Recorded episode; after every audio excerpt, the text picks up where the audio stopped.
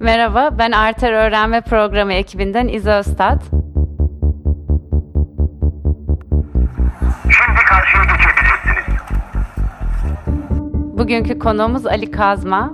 Ali hoş geldin. Hoş bulduk. Pratiğinin bugün geldiği noktada sürekli genişleyen ve içinde yaşadığın zamanın kaydını tutan görsel ve işitsel bir arşiv oluşturduğunu söyleyebiliriz.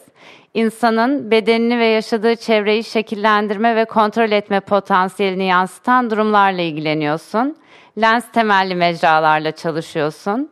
Üretiminde uzun süre üzerinde çalıştığın engellemeler ve rezistans serileri önemli bir yer tutuyor.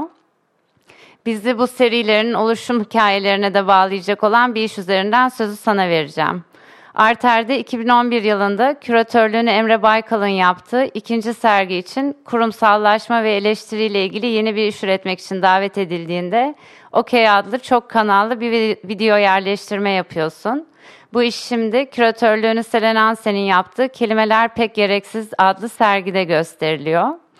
Okey adlı işinde inanılmaz bir hız ve beceriyle önündeki belgeleri damgalayan bir noterin ellerini görüyoruz ve hareketiyle oluşan ritmi duyuyoruz.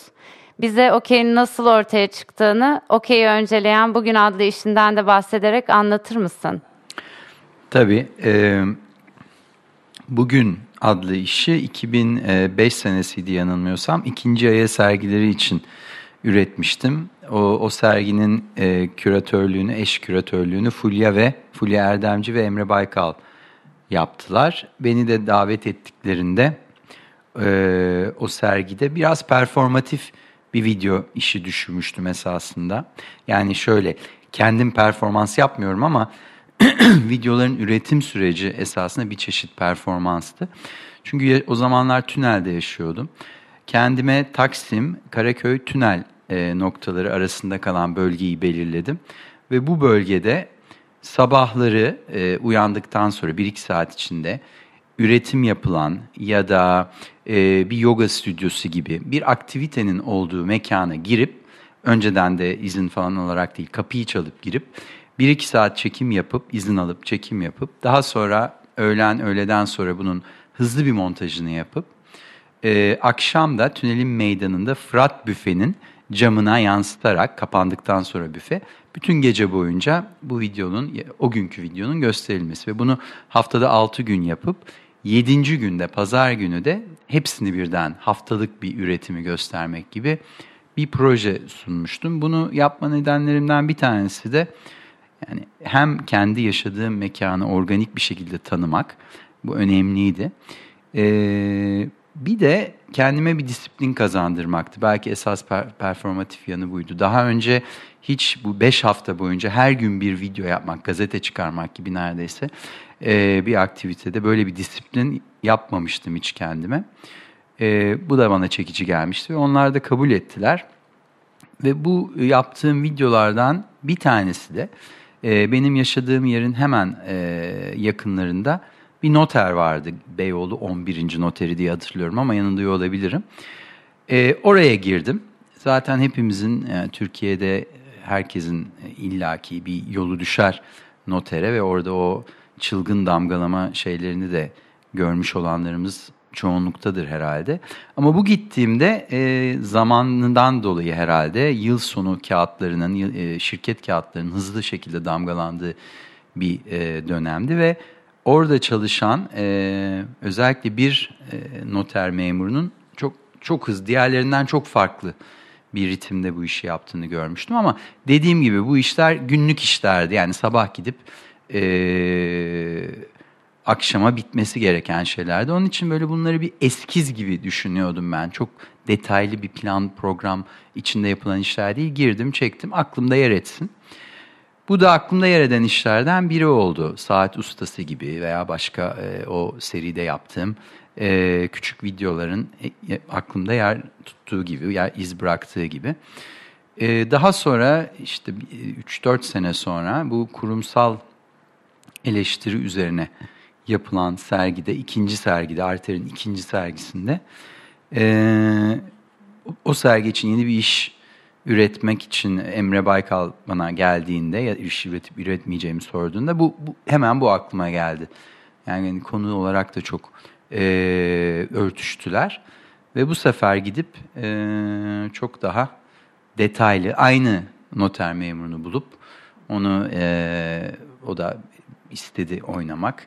E, onu alıp e, yeni bir video yaptım. Esasında üretimi süreci bu. Ee, İşlerinin büyük bir kısmında insanları ve mekanları oldukları gibi gündelik rutinlerini yansıtacak şekilde görüntülemeyi tercih ediyorsun. Fakat Okey için e, Okey'in çekimlerini bir stüdyo ortamında yapmayı tercih etmişsin. Bu tercihinin nedenlerine de biraz değinebilir misin? Tabii.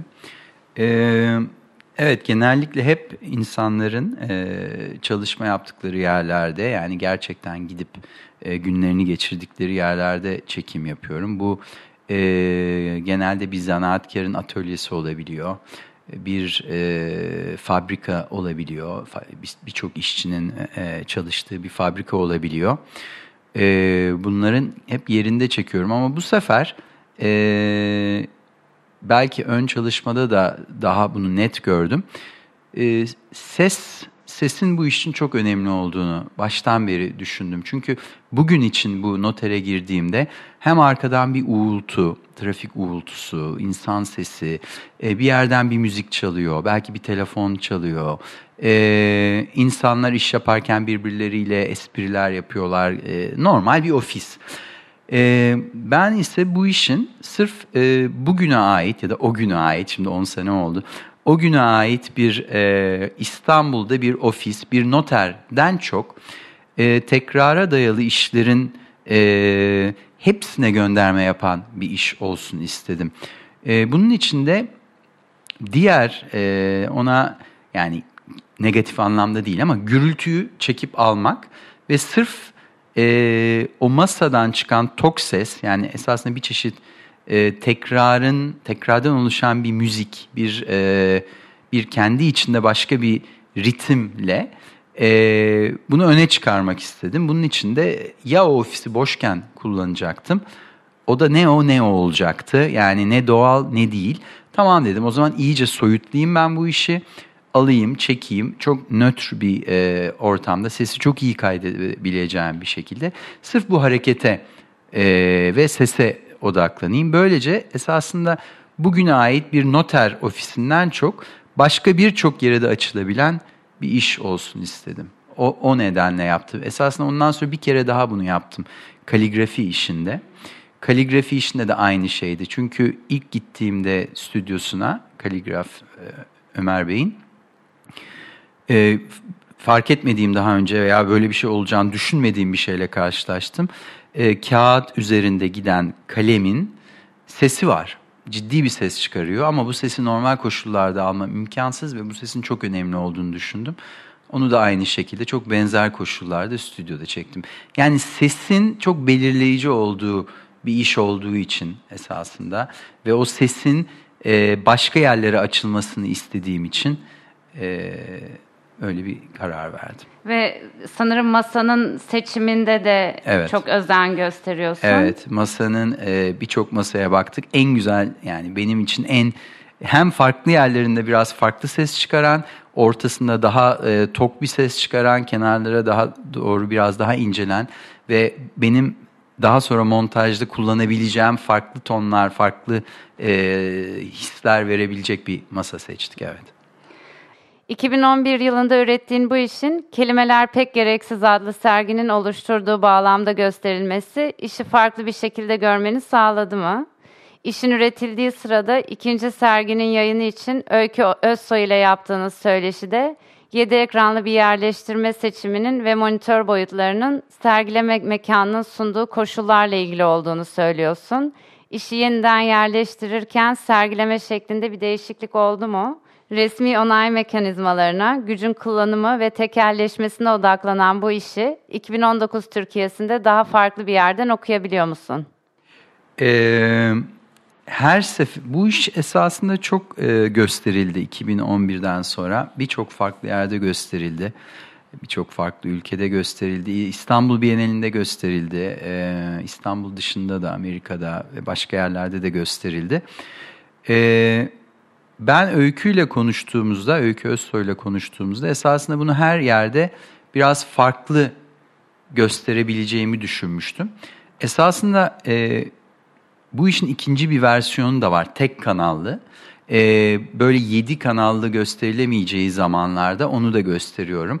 Esasında iki iş birbirinden çok farklı oldu sonuçta. Ben e, böyle bir şeyden çıkmıştım ama esasında iki ayrı, iki isimli iki ayrı iş oldu. Ama bu işi bu gösterdiğimden çok farklı pek göstermedim. Hep yedi kanallı gösterdim. Bir, e, meka, duvara göre biraz açtım, biraz e, daha sıkıştırdım. E, önündeki arkasındaki işlere göre yüksekliğiyle biraz oynadım.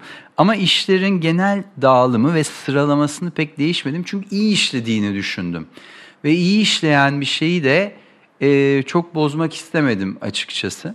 Ve... E, esasında işin böyle kendine ait bir yapısı olması da zamanla hoşuma gitti. İlk yaparken ama farklı düşünüyordum biraz daha. Daha büyüklerde 3 taneyle gösteririm belki. Daha küçüklerle 5, 7, 10 taneyle gösteririm. Ama öyle olmadı sonuçta. Bir, bir de sanırım o söyleşi yapıldığında hala üretim aşamasındaydın. Kesinlikle bitmemişti daha. Evet. Bitmemişti.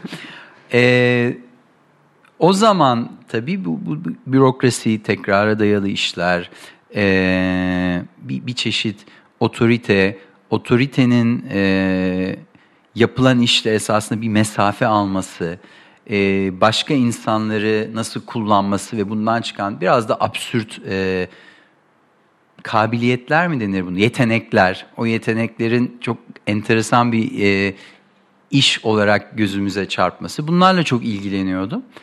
2019'da e, esasında birçok şey değişti benim işi algılama halimden. Çünkü 2011 ile 2019 arasında tabii Türkiye çok e, derin, sarsıcı gelişmeler yaşadı. Kişisel tarihlerimizde, ülke tarihinde birçok şey yaşadık. 2011 başka bir zamandı tabii. Onun için e, şu anki durumu biraz farklı geliyor ama galiba ileride bunu biraz daha da konuşacağız. Belki ona saklayalım. Hı hı. E, iş kurumsal eleştiriye odaklanan bir sergi bağlamında üretilmişti.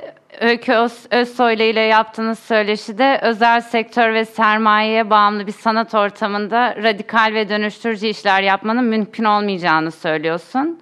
E, sermayenin oluşturduğu sanat kurumları dışında alternatif mekanların eksikliğine işaret ediyorsun. Geçen yaklaşık 10 yılda bu konudaki düşüncelerin değişti mi? Ee, Esasında bu e, podcast öncesinde tekrar okudum öyküyle e, yaptığımız söyleşiyi. Uzun süredir okumamıştım.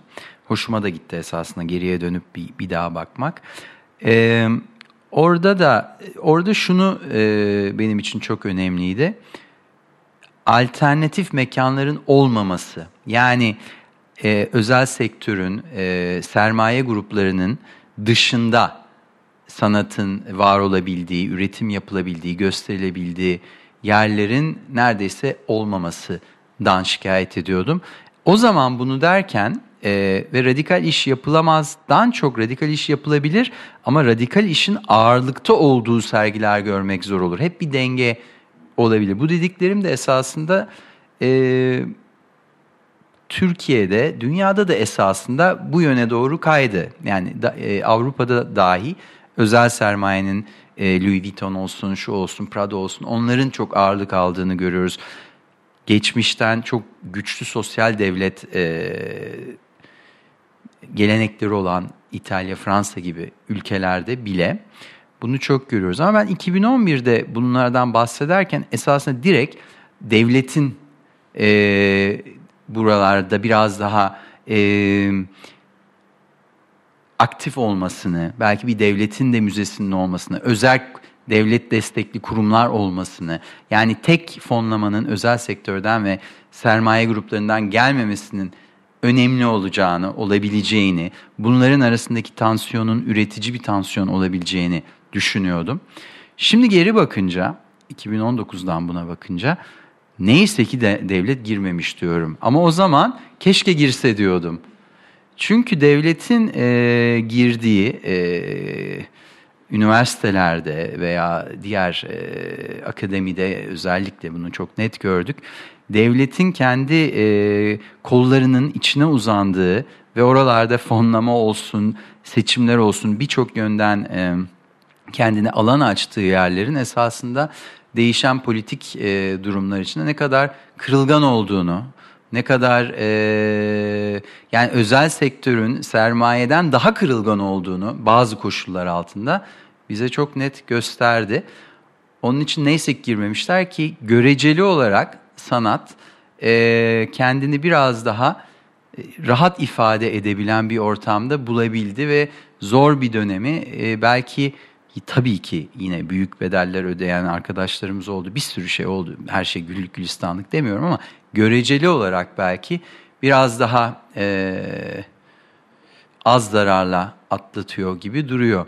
Ama e, yani dediğim şeyin hala iyi işleyen bir e, demokratik ortamda her zaman kamunun, kamunun e, özel kurumlarının bu işin içinde olmasını çok isterim. E, bu dengenin iki şey içinde iyi olacağını düşünürüm. Hem özel sermaye grupları için hem kamunun desteklediği kurumlar için ve bu ikisinin birlikte birbirleriyle e, yarattıkları tansiyondan, çekişmeden de iyi bir şey çıkacağına hala inanıyorum. Ama bu özel koşullarda şimdi geriye bakınca 2011-2019 Türkiye'sinde e, neyse ki benim dediğim gibi olmamış diyorum. Çok teşekkürler zaman Ben teşekkür ayırdığın ederim. için.